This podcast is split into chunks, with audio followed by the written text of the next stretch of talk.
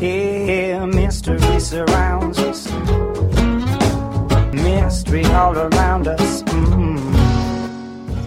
Welcome to Essential Conversations. I'm your host, Rebecca Mears, with my co host, Luca Hallex. and we join you today. It is an auspicious day. It is Luca's birthday today. And we decided that we would take our episode today to talk about birthdays, talk about rituals. Because, I mean, we've been doing the show for many years now, but I don't think a show has ever actually landed on our birthday. And today that's the case. So we Yeah, have. no, I don't think it has. It hasn't No, so no. far. No, in six Yeah. years. That's yeah. Yeah. Uh, so That's we've 12 actually we we poured Okay. ourselves a couple of adult beverages and we've sat down here together to celebrate Luca's next turn around the sun. And we thought um, we would do sort of that processing and that enjoyment. Um, we we're inviting you into it. Um, you may be listening to this on your birthday. It may not be the same day that it airs, but we hope that this will actually be useful for people whenever it comes around to their birthdays. So, Luca, it is your birthday. Tell me what birthdays. Yeah. What are you feeling this year on your birthday? It's a it's a weird state of the world, and an It, it is a weird, yeah, it's a very weird state of the world, and it. So I'm I'm in still in seclusion.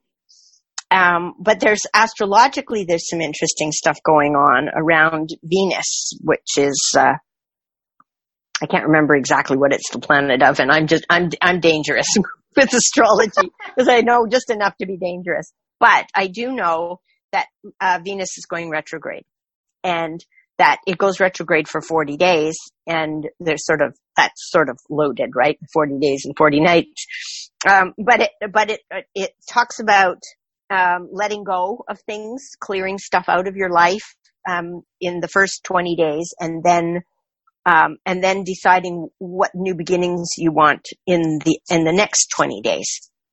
So this this marks uh, as I go into my birthday, it marks the beginning of that. And I always think of my birthday as a time of um, summing up the year, and I do it more for my birthday than I do uh, at the end of the year in December. Um, it it's that looking back over the course of the year and thinking, okay, what what is it that I would like to let go of, and what do I, I want to keep with me and take year with me.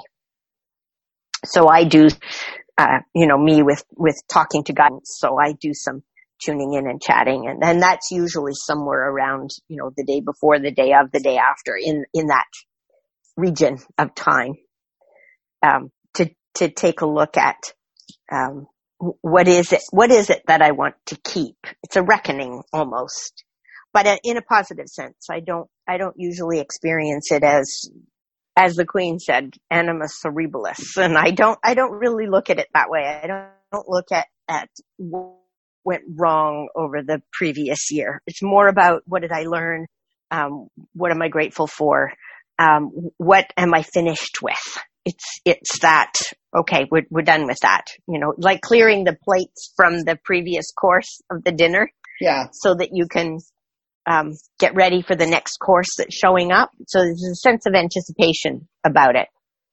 Um, what would i like to have more of? And um, and i and i don't even have a really clear sense of that this year. Uh, i can't seem to see past when when this covid virus will end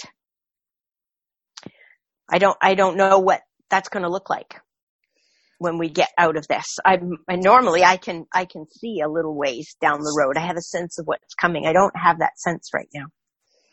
I I wonder if that might even connect with. I had a, a big thing to, to manage this last week, uh, a contention, a, a decision point uh, in a Yeah. strong relationship, and so uh, I reached this thing where I was I was experiencing a lot of distress because I couldn't see which way to go, and I normally do have a sense of which ways right, and I'm saying right in air quotes, meaning like better for me, better for those around me, most helpful, however you want to define right.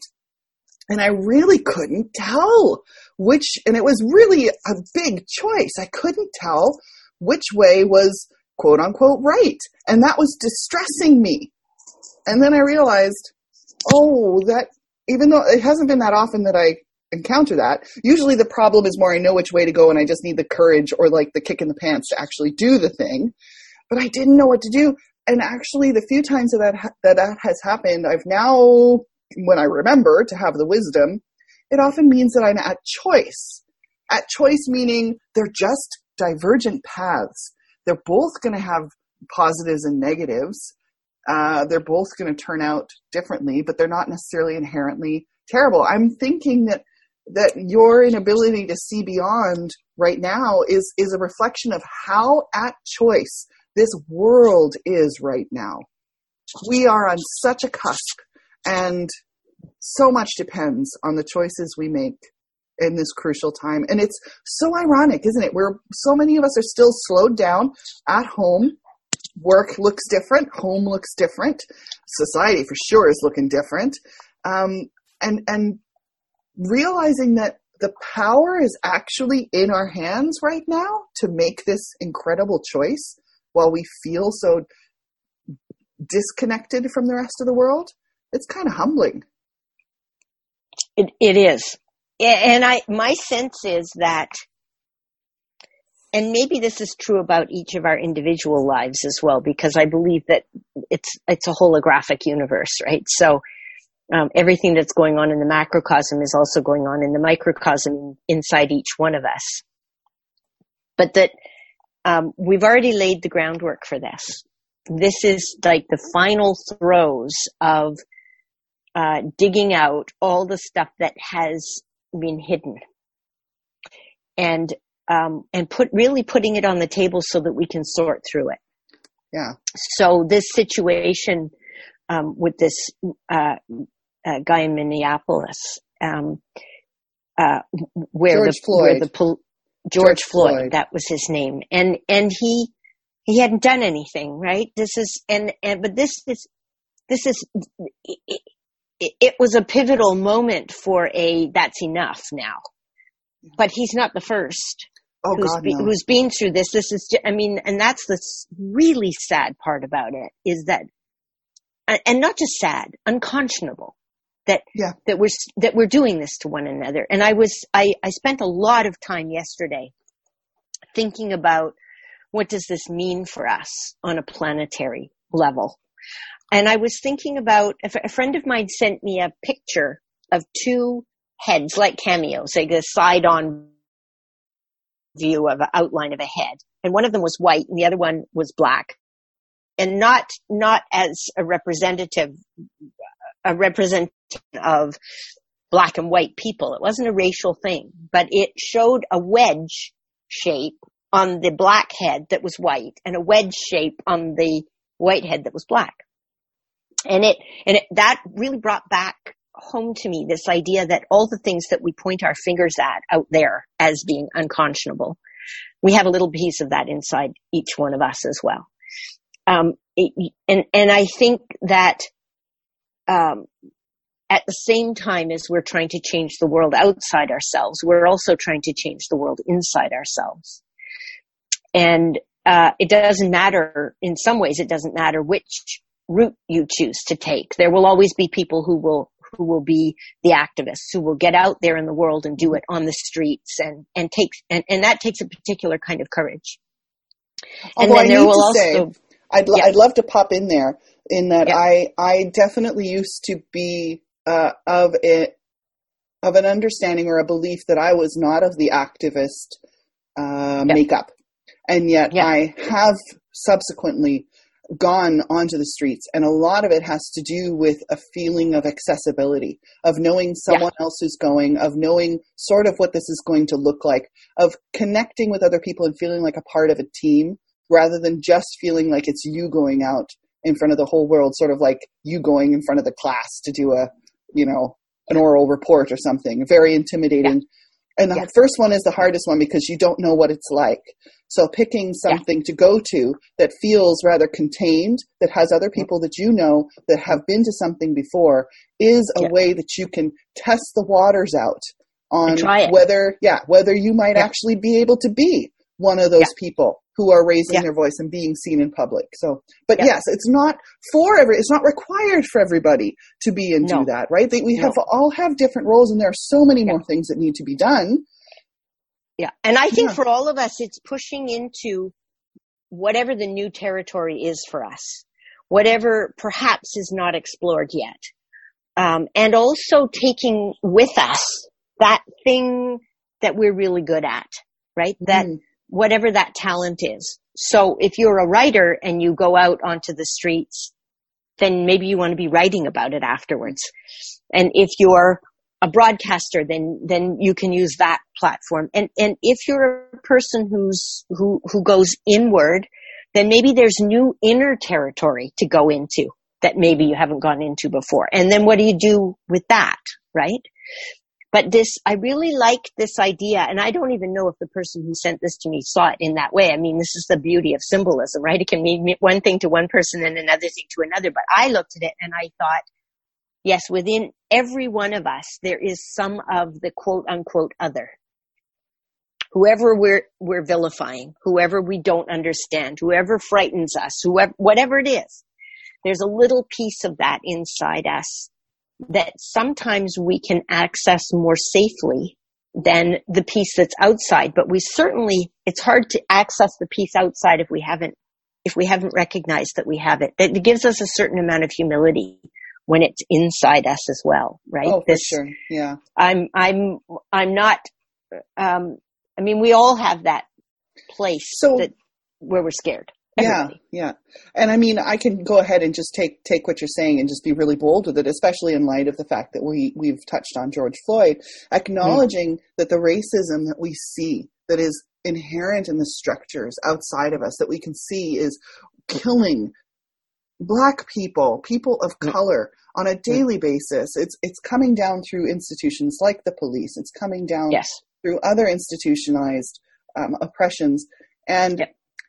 To to only see that as existing outside of ourselves is important to at least be able to recognize it and, and call it as such in order to be able to name it and to stand against it but without being able to turn that lens into ourselves to actually humbly ask the question where might I be carrying some of this as well?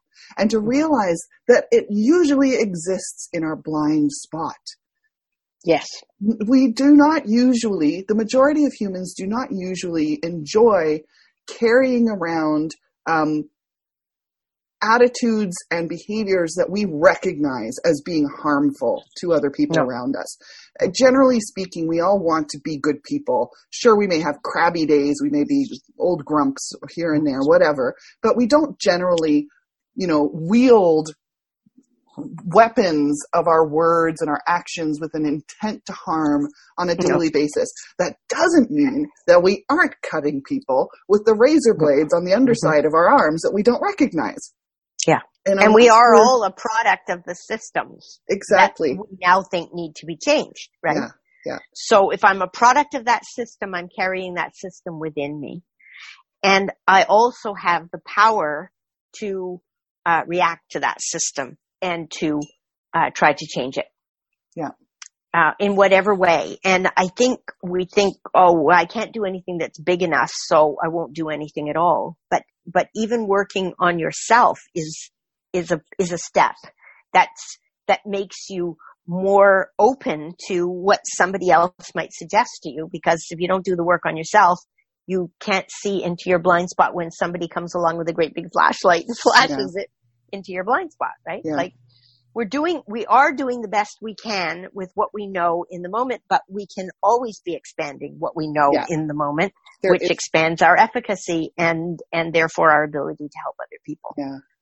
One of my biggest lessons over the last few years that I still need to kind of check in on because it helps me to to uh, regain a kind of balance um, when I recognize that I may have I may have done just done something or had an attitude that, that had some racism still in it. So to own that, and one of those things was I was originally I, I along with a whole group of other white folk was asked the question um, if you were to know that that the people of color around you uh, could not view you and see you as a safe person, how does that make you feel? Oh, and Makes it me was feel terrible. Oh, I know. And I did. I like I instantly I felt it in the small of my back. I felt tremendous grief and I needed to I actually I did need to cry about it a little bit when I read it. It brought up a lot of grief and a lot of resistance because mm-hmm. I had to that point put a lot of stock in effort into trying to be a safe person. Mm. But it was such an important question because it also helped me to understand that by seeking to have my identity as a safe person, it made me blind and unable to hear when someone might be telling me, You're hurting me. Yeah, you're not safe. Yeah, I don't perceive you as safe, right? right. It, it, so if if my identity is in like no, I am learning my stuff. I am I'm rooting out the racism. I am going to be a safe place. Then if someone is trying to communicate to you, you're not being safe for me right now. You're not going to hear it. I wouldn't be able to hear it. Yeah. However, if I shifted that just a little bit and I shifted into an acceptance of, do you know what? Maybe I can't be safe, like a period. Like I am never going to 100% be able to root out everything that I have sown in me through this system that I've grown up in, that's been an mm-hmm. integral part of me, that I am at work on. But what if mm-hmm. I just accept that per- I'm never going to get it perfect all of the time? Well, mm-hmm. what then? What then does it look like? And if I could be comfortable with acknowledging that I won't do it perfectly, then I can at least move into a place of comfortable uh, humility and curiosity with the sense that, okay, I know I'm going to, I will not say the full word, but I know I'm going to F up sometimes. And instead of that making me like horrible as a human, it's just, oh, natural. It's going to happen. So then when someone says to me, Rebecca, Rebecca, there's a, there's a bit of a problem with what you're saying or what you're doing right now. Then instead of me losing my whole identity and, oh my God, suddenly now I'm an unsafe person. I can't handle this, it make, which makes it about me. I can instead be, oh shoot, I'm sorry. Okay, I'm listening. What's wrong? Can I? um, You don't necessarily have to tell me, but I'm willing to learn. Like I'm, I'm hearing you, and then I can take that away and I can work on it. And I found Yeah. that to be incredibly stabilizing for me to Yeah. not make a, a situation or a dynamic about me, but instead No. to be able to It makes listen. it safer for you to learn, right? Yeah, yeah, And really, because we all need to feel safe in order to learn. Yeah. And, um, and that's not always the way it happens, you know. For, for a lot of folks, it's not safe for them to learn. Well, I was just thinking, you don't really learn when you're told you're wrong. We don't learn by feeling, you know, how many times have you had someone just say that's wrong, and you feel the shame and you feel the the disappointment, but, But you've got nowhere to go with it. Yeah, yeah. So yeah, so being able instead to be like, oh, okay, there's something I can improve here, and it doesn't make me a horrible person. It makes me. That's what allyship is: is being willing Mm. and ready to hear, Yeah. and respond and change. Not that you get it right on the first try. Mm. What relationship do we ever have that we get everything right on the first try? You know, if we consider any primary relationship in our life as an allyship, we mm-hmm. have to be ready to admit that we're wrong. Not necessarily Yeah. wrong in a sense of being bad or like No. actively trying to hurt someone, but that we No. effed up, that we that we can do better. That we can And, and better. maybe the really critical thing here is, is the relationship worth taking a risk in? Right. And it can be as broad as my relationship with people who don't feel safe in the world. Right? Our relationship with people who don't feel safe in the world. Is that relationship, is improving that relationship worth taking a risk? And I think if you ask most people, especially if they know somebody in that group, as long as, as long as we've never met that group, it's much easier to make them other and, and vilify them or, or typecast them or whatever it is that, that we're doing. Once we know somebody in that group and you say to us, is that relationship worth investing? Um, your, your self-esteem, your, the potential that you might do something wrong. Is it worth it? I, I for sure would say yes, it's worth it, right? hmm Yeah. Um, so it takes it out of the abstract and puts it into the personal. Yeah. Um, and that and that matters, and that matters. We It get matters. we become more familiar with it. So I think Yeah. this is interesting. I mean, obviously, this was going to be in our conversation today because it's Mm. it's like the world is cracking open. Well, But you know what? I'm also thinking it's not a coincidence that we aim to talk about birthdays because it's your birthday. Mhm. And I have been seeing a lot of people refer to the protests that are happening right now and equating them with the protests and the rebellion that happened in the States when they were needing to separate from the British Mhm. because they were not afforded a voice, they were Mm. not afforded representation, and they had to fight to be heard. Mhm. And I'm seeing a lot of people saying, you know, if you look at this, there's a lot of parallels, and this has now been enshrined in the US Constitution as a way to fight for representation and a way to fight for equality. Yeah. And that your humanity is honored. And Yeah. what if this is an, a birthday In a way, yeah, of, of a bigger societal thing? yeah. Yeah. And the question is, can we do it without um, bloodshed? Mhm. And Well, let's just and, talk and about I birth. hope that we can. Right. Right? Uh, I I think the aim is I'm thinking is is a birth without blood. hmm It's not without blood, but that doesn't mean that the aim is for blood to be shed. No. The aim is to mitigate the bloodshed because Yeah. unfortunately when when when we're dealing with a violence to the spirit Mhm. that people are rising up against and when you call that out it is not okay that there is violence to the body. It is never going to be okay. And it happens, and we need to mitigate it. All of this is, needs to be about mitigating it and still pushing through the changes that will stop the violence to the spirit. and and midwifery, Yeah. Right. Yeah. being a being a doula to the to the birthing of a, a, a new paradigm. I believe it's a new paradigm, and and I believe that we can do this.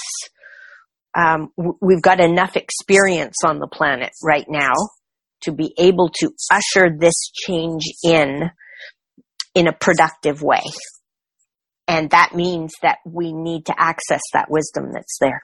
Hmm because I mean we've got plenty of examples of doing it in a way that's not okay, Yeah. Um, and Yeah. definitely Trump is demonstrating that right now, and he's not the only one in the world who's demonstrating that. I mean, we he, he's he's larger than life on, on our southern border, but but that doesn't mean that there aren't others who are doing this all all around the planet, including you know business people. Well, I call them uh, that for a lack of a better term, but uh, the people who are sitting on top of the massive piles of money, hmm and Yeah. so they get to decide what gets done with the with the money. Mm-hmm. So we're birthing we're birthing a new system, and and I. I, I'm very, I'm very, as I sit in this birthday, I'm very aware of that. And, and I sort of day by day, I look at, at, I look at what's going on in the world and think, okay, what's my role in it now? And what's my role in it now? And, and now what is it? And now what is it? Mhm, right. Um, because this this is an unfolding, and um, I think that it comes back to this idea of the power of witnessing, right? Mhm. That there is power, there's power in doing, and there's also power in witnessing, in knowing what it is that you're seeing, and stay being having having keeping an awareness in that big picture of what we're trying to do as a planet because this is not just what's going on in Canada or or what's going on in the United States. This is what we're doing as as the, a global entity. hmm Um, wh- how how are we doing this? How do we keep the, the I mean, in the same way as as the United States is now looking at um, how how do they um, preserve the rights and freedoms of the people who have been most disempowered? We got to look at the planet and say the same thing hmm right? What what are we doing for all of the countries and all of the minorities on the Well, planet? It makes me think of how we were just talking about um, the individual versus the societal level. We could do the same thing with our country or Mhm. our city versus the Yes. world. And so, I mean, yes, we can pay attention to what's happening in the world at large and hold that bigger vision, but our responsibility is where we're at, making sure that we are a part of the voices that are ushering in um, protections for the marginalized, um, uplifting of the vulnerable. And you know what? So, on that note, um, I think it's really important to to focus in on where our special Achilles heel is in Canada, because that's where we are. And Yes. our Achilles heel with racism is with First Nations folk. And it is still present. It is pervasive. It is it is absolutely also connected to our law enforcement and to the crime that is committed by both law enforcement and also just Joe Blows out there um, with impunity uh, because there are so many um, inherent biases against um, First Nations folk. I mean, if we look at the case with Colten Boushie and the injustice that was that was committed for his family in in the uh, in the case that was around his murder, and there there is so much that happens in our country, and so many people. Um, and again, I can sit here and I can list off all the things that are outside of me, Mhm. or I can do the thing that we said that we need to do, which is to stop and look and see, okay, how has this been bred and continued inside me? And I have to be able to do that. And I, one of the first and most important steps is building relationship with First Nations, recognizing where they are. If you don't know whose land you're on, and we're going to take a moment right now to acknowledge that Mhm. we are on the unceded ancestral territory of the Tsleil-Waututh, the Coquitlam, the Musqueam, and the Squamish.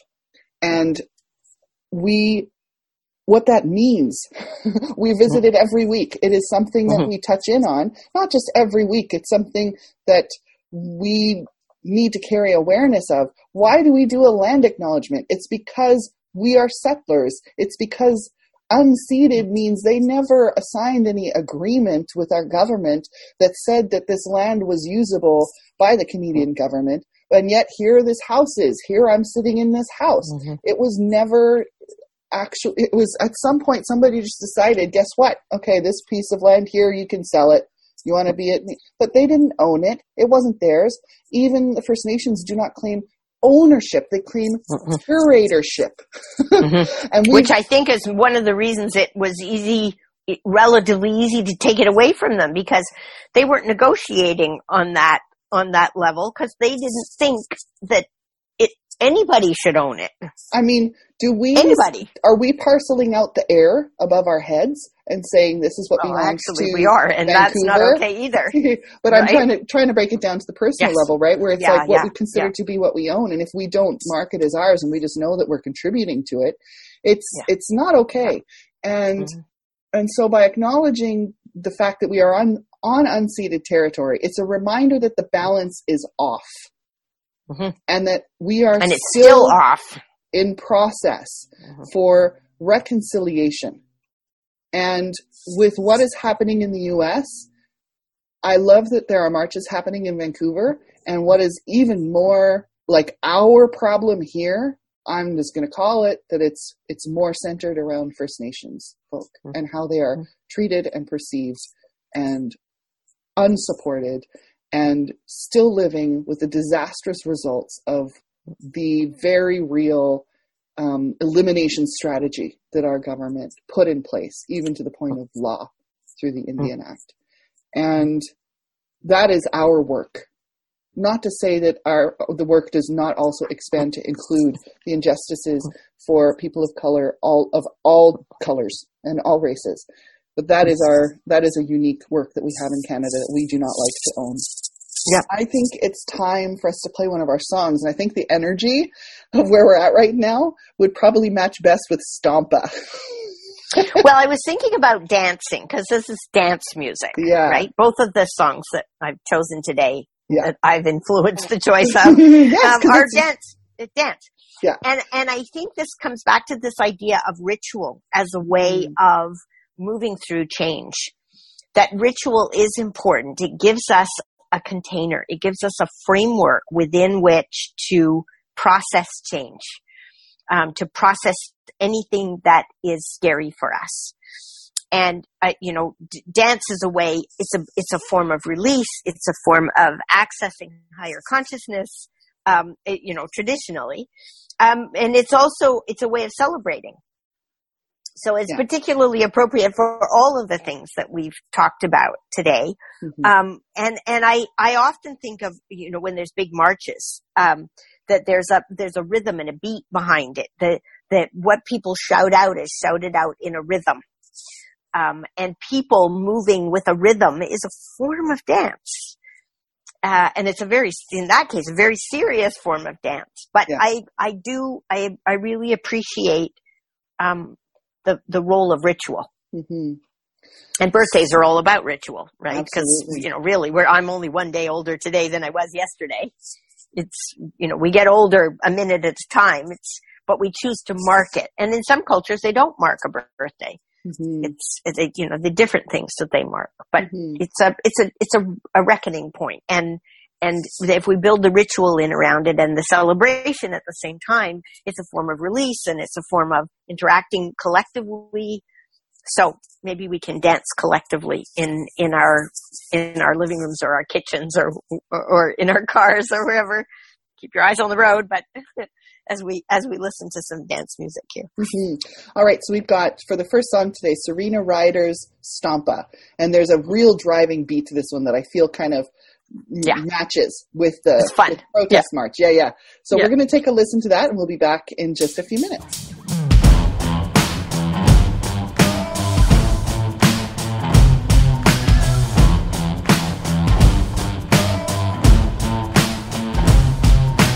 People working every night and day. Never give yourself no time. Got too many bills to pay.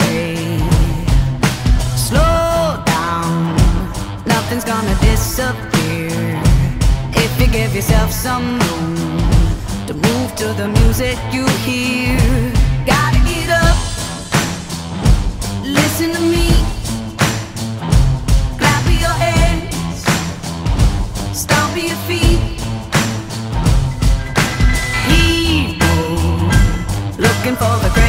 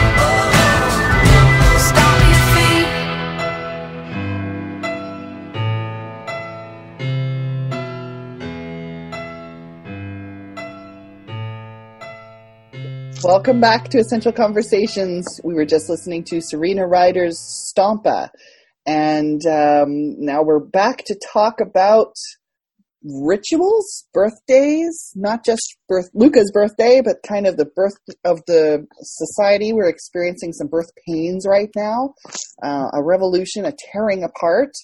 Um, in order to come together anew, this is not a tearing apart that's just for the sake of tearing apart, mm-hmm. right? It's that something bigger, something better needs to come mm. through. We have something better waiting. But you alluded to ritual before we went into that song, Luca. So mm. why don't we talk a little bit about that? I I know that birth, uh, the way that I grew up gave me an inherent understanding that birthdays are different from uh, family to family, uh, and never mind culture to culture. Um, what was your family culture around birthdays? There wasn't really one. Hmm. I mean, we opened some presents at breakfast.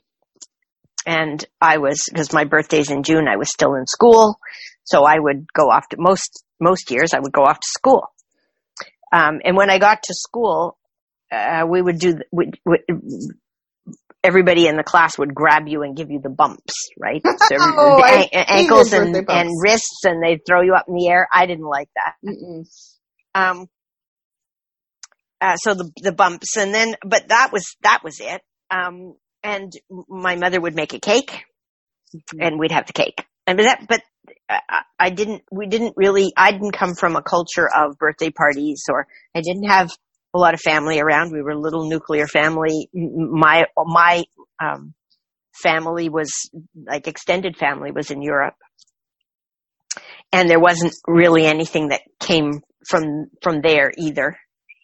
So it was uh it wasn't I you know we didn't do parties, we didn't do you know we didn't we didn't have a huge amount of money, so there wasn't like incredibly it, it was it was fairly quiet. Mhm. Um I don't have built into me a really strong sense of how to celebrate anything. Mhm. uh, that that didn't come out of my family.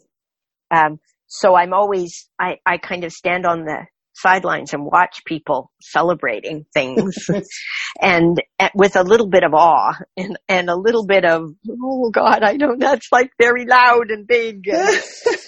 I'm not quite sure what to do with it, and I'm not really good at celebrating myself either.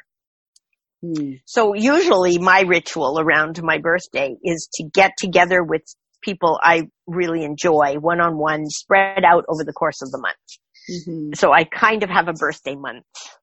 Um, and the rituals that I have are, are quiet and, and introspective and personal and have to do with, you know, what's the year been about for me and, and what can I feel? Like I have a sense that in the month coming up to a birthday, there's a there's a feeling of revisiting of the things that you're about to let go of. Hmm. So I watch for that. What what has it been? What have I noticed over the course of this month? And and f- which for me would have been all the way through May. And uh, you know, we've been secluded and so it's been an o- a very odd year for this, right? Really Right. since January, we've been aware that this virus was around. So what, what have we done with that, with that time? It, it feels to me momentous, like there's a lot going on on the planet. Um, I've noticed that I've got way more dreams than usual. Hmm. Mhm. Um, and not necessarily ones that I remember when I wake up, but I know I've been busy all night. I call it being busy all night because I wake up going, "Oh my God, what was that?"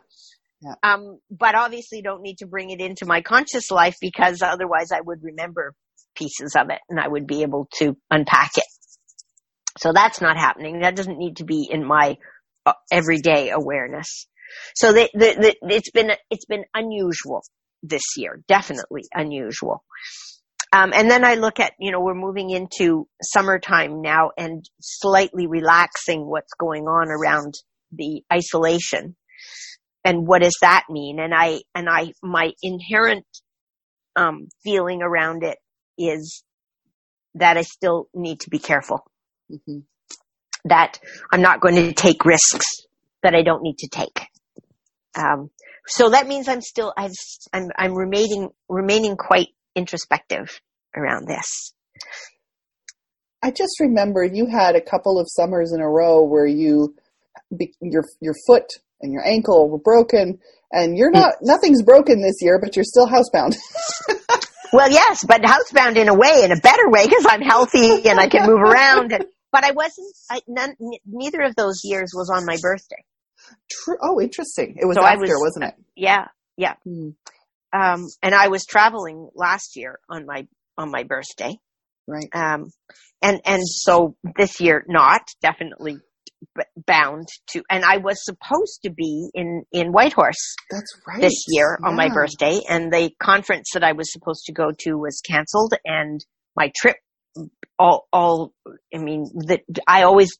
I, I try and get up there in the summertime, some either in spring or or that towards the end of the summer. So that's not going to happen this year. So so that's that's different as well. And I'm doing a kind of a rebirth by redesigning my website Mhm. which is forcing me to go in and I say forcing me, but it's not a horrible thing. um, to to look at well, if I'm rebranding myself and I'm and I'm redesigning a website, what does that look like? Mhm. What do I want to put out there now? And for me, there's a there's a shift going on, and my shifts are usually just ahead of what I see playing out in the world. My shift is around m- moving up to a more um, universal level. Mhm. So being able to, I mean, if if we looked at it as a as a physical thing, I'd be up in a satellite going around the Earth, looking at it from up there, right? Because I, what always strikes me when I'm in a plane, flying over the Earth, which is one of my favorite places to be, Mhm. not because I like being in a plane, but because I like being up above the Earth Mhm. um, I can I can look down on the planet and it's not divided up by political boundaries. Right. It's divided by mountain ranges and rivers and coastal. Um, you know, now we move from land to ocean, Right. and now we move from ocean back to land. Yeah. Um, that seems more natural to me. Right. Um, and in many ways, you know, in it, w- w- between Canada and the United States, we have more in common with people who live in Washington State than we do with people who live in Ontario, because Yeah. because the mountain range naturally divides us north south and not so much east west. Mhm. Uh, so we can we can parcel ourselves up any way we want to, but that says something about how we're looking at things too. So it's very much about um, perspective Yeah. and how do we choose to see things, which comes, we come back to this idea of ritual. I think choosing how we're going to see things is a ritual thing to do. We can ritualize it and, and consciously shift ourselves Mhm. in terms of how we are seeing ourselves and other, you know, be, because it's my country and other countries. It's me and my community, me and my family, me and my profession. Like all, all of these things are me and other. And how do I interact between the two? Mhm.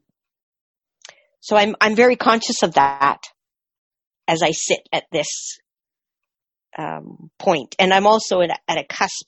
I'm just going into my 60s, and I think those decades are n- not important in terms of time, but they're important in terms of how we see ourselves. Mhm. What does it mean to be in one's 60s? Um, and it, and I think it means something different than it used to. It used to be that you retired in your 60s. Mhm. You hit 65 and you retired. I think with the current climate, economic climate on this planet, we can't necessarily do that anymore, nor will we necessarily want to. It's too arbitrary. Well, I have to say that you're heading into your 60s, but you're just getting warmed up. I think so. Yeah. And it's I what see I think a lot about what did I come here to do on this planet? Yeah. And I think I came to usher in to bridge this movement from from a three-dimensional world which is about it's binary. It's it's about us and them and black and white and up and down and better and worse and rich and poor and all of those binary ways of looking at the world to a more inclusive way. So i've thought a lot about what do i want things to look like on the other side of this virus? Yeah. uh, because not because I think the virus is so significant, but I think what it's forcing us to do, it's it's almost like the virus is a trickster. Hmm. like the coyote, that it's coming in and it's saying, haha, look, look what we're going to throw a virus in the works here. Now, what are you going to do with that? Hmm. Uh, it's going to force you to look at things differently. And you can, you can run roughshod over it and pretend it's not happening, or you can honor it and take a look at before the virus and after the virus. And, and I've been paying a lot of attention to the after the virus. Yeah. What do I want things to look like afterwards? It makes me think about eras and, Mhm. uh, and I've, I've been thinking a lot lately about, uh, the, the Middle Ages and the Renaissance and, um, times in our human history when we've had great change. And what have we, what have we done with that? And I was also thinking about the Industrial Revolution Mhm. that our pre-industrial revolution world was very different than the post-industrial revolution world. So w- what do we, what do we want it to look like now? What, what, what would I prefer? And what I'm looking for is people looking after one another, looking out for one another, um, people sharing resources, um, and not one-upping one another and not trying to hoard resources, but Mhm. to share, because I think we, I really believe we have enough of everything on this planet if we would just share it.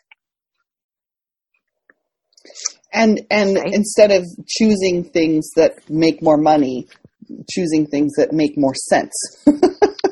Yeah, and I mean, what do we need? We only need more money if we're if we're afraid that we won't have enough. You- Like if you if you know that you're okay, that if you don't have enough, somebody's going to share with you, then you don't have to stockpile. You Mhm. don't have to hoard. It's a that's the kind of world I want to live in. I want to live in a world where we share knowledge and we share resources and we and we um, we build things together and we celebrate things together. That's the kind of world I want to be in. Hmm.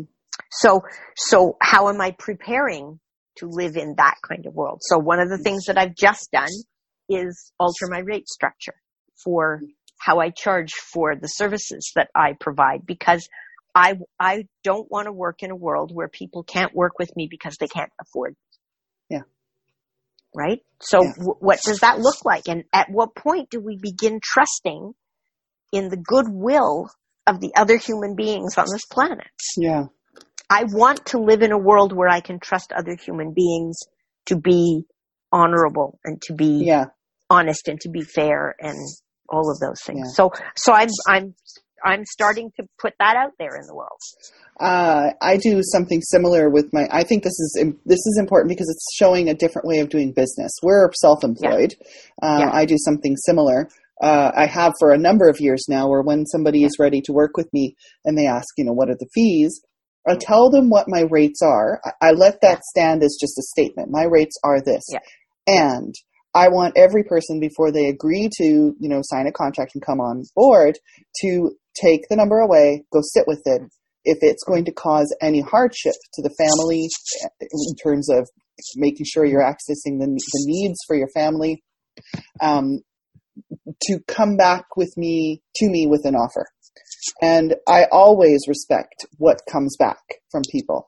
And I have been actually incredibly surprised at how many people are very e- happy to pay me my full fare.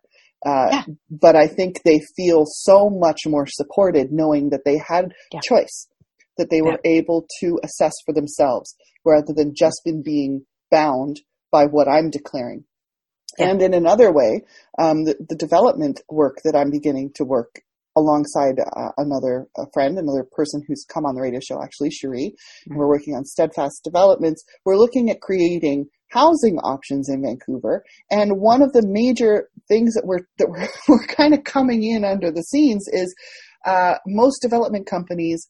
The whole purpose is to have a business that's creating a lot of money. And we're coming in because we want to create the housing that's going to be affordable. So it's like from the beginning, we're front loading that we're not interested in doing this for the money bags. It's not Yes. about profit. It's No. about covering your expenses so that you can provide an opportunity. Yeah, it's we both come from nonprofit backgrounds, so we're really oriented around what change is this going to create. Uh, while still supporting our families. But that is such a different mindset than tends to be. And why is that so rare? Yes. Yes. Yeah. However, it, it isn't as rare as we might think it is because when you start declaring it and you start looking for the other people who are doing it, you find them. We You aren't them. alone. We aren't alone. And the more of us that, that do this, we are shifting things. We absolutely are. And I feel like it's time for your second song. Yes. And it feels absolutely beautifully appropriate right now. yeah, and it's full of hope and, and happy feet. Yeah, so this is the Puppini Sisters, and it's called Groove is in the Heart. And I, I remember the original version of this song. It was one of my favorite ones in the 90s, so I'm pretty eager to listen to this one. So we'll take a listen to that, and then we will be back, and we will wrap up for the rest of today.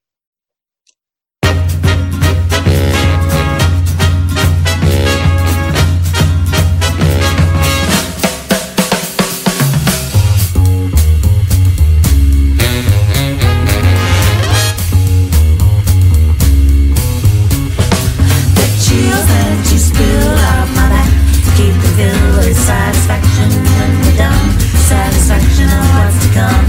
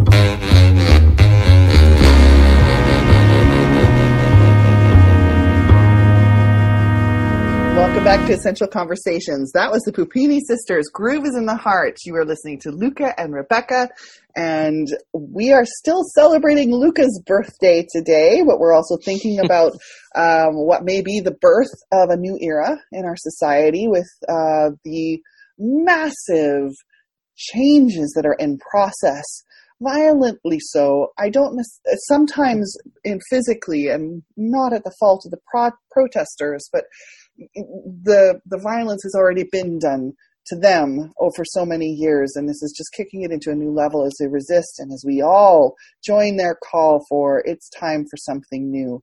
And luca it's a new year for you. What are you what would be your wish for the year ahead? If you Well, could yeah, because I am wish for the imagining that I'm blowing out a metaphorical candle here. yeah Um, because once it's once it's 61 years, you're thinking like you, you you can't put 61 candles in. You have a conflagration. um, but but to make the wish, um, and usually I don't share my wishes because the suspicion is or the the um, superstition yeah superstition is that that it won't come true.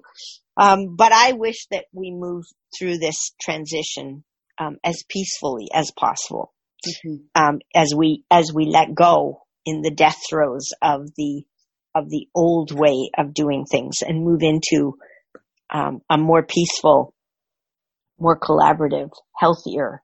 Um, I believe healthier way of of living in a in a multidimensional world. And I don't know what that's going to look like, but I do believe that we're all dreaming into it already. So I'm voting for the dream Mhm. right now. Voting for the dream i like that Yeah. Yeah. well until next week I, oh. I wonder what's around the corner. Essential Conversations is brought to you courtesy of Luca Halleck's Power Sorcerer. and rebecca mears certified coach Increase your awareness, expand your options, empower yourself. Luca can be reached at www.lucahallux.com. I light the fires that light a thousand more. Connect with Rebecca at catchingfire.ca. Yep, yep, yep. Oh, ah, ah, ah, ah, ah, ah, ah, ah, ah, ah. Ah, happy, happy, happy, happy, happy, happy, happy, happy. Boing, boing, boing, boing, boing, boing, boing, boing. Keep.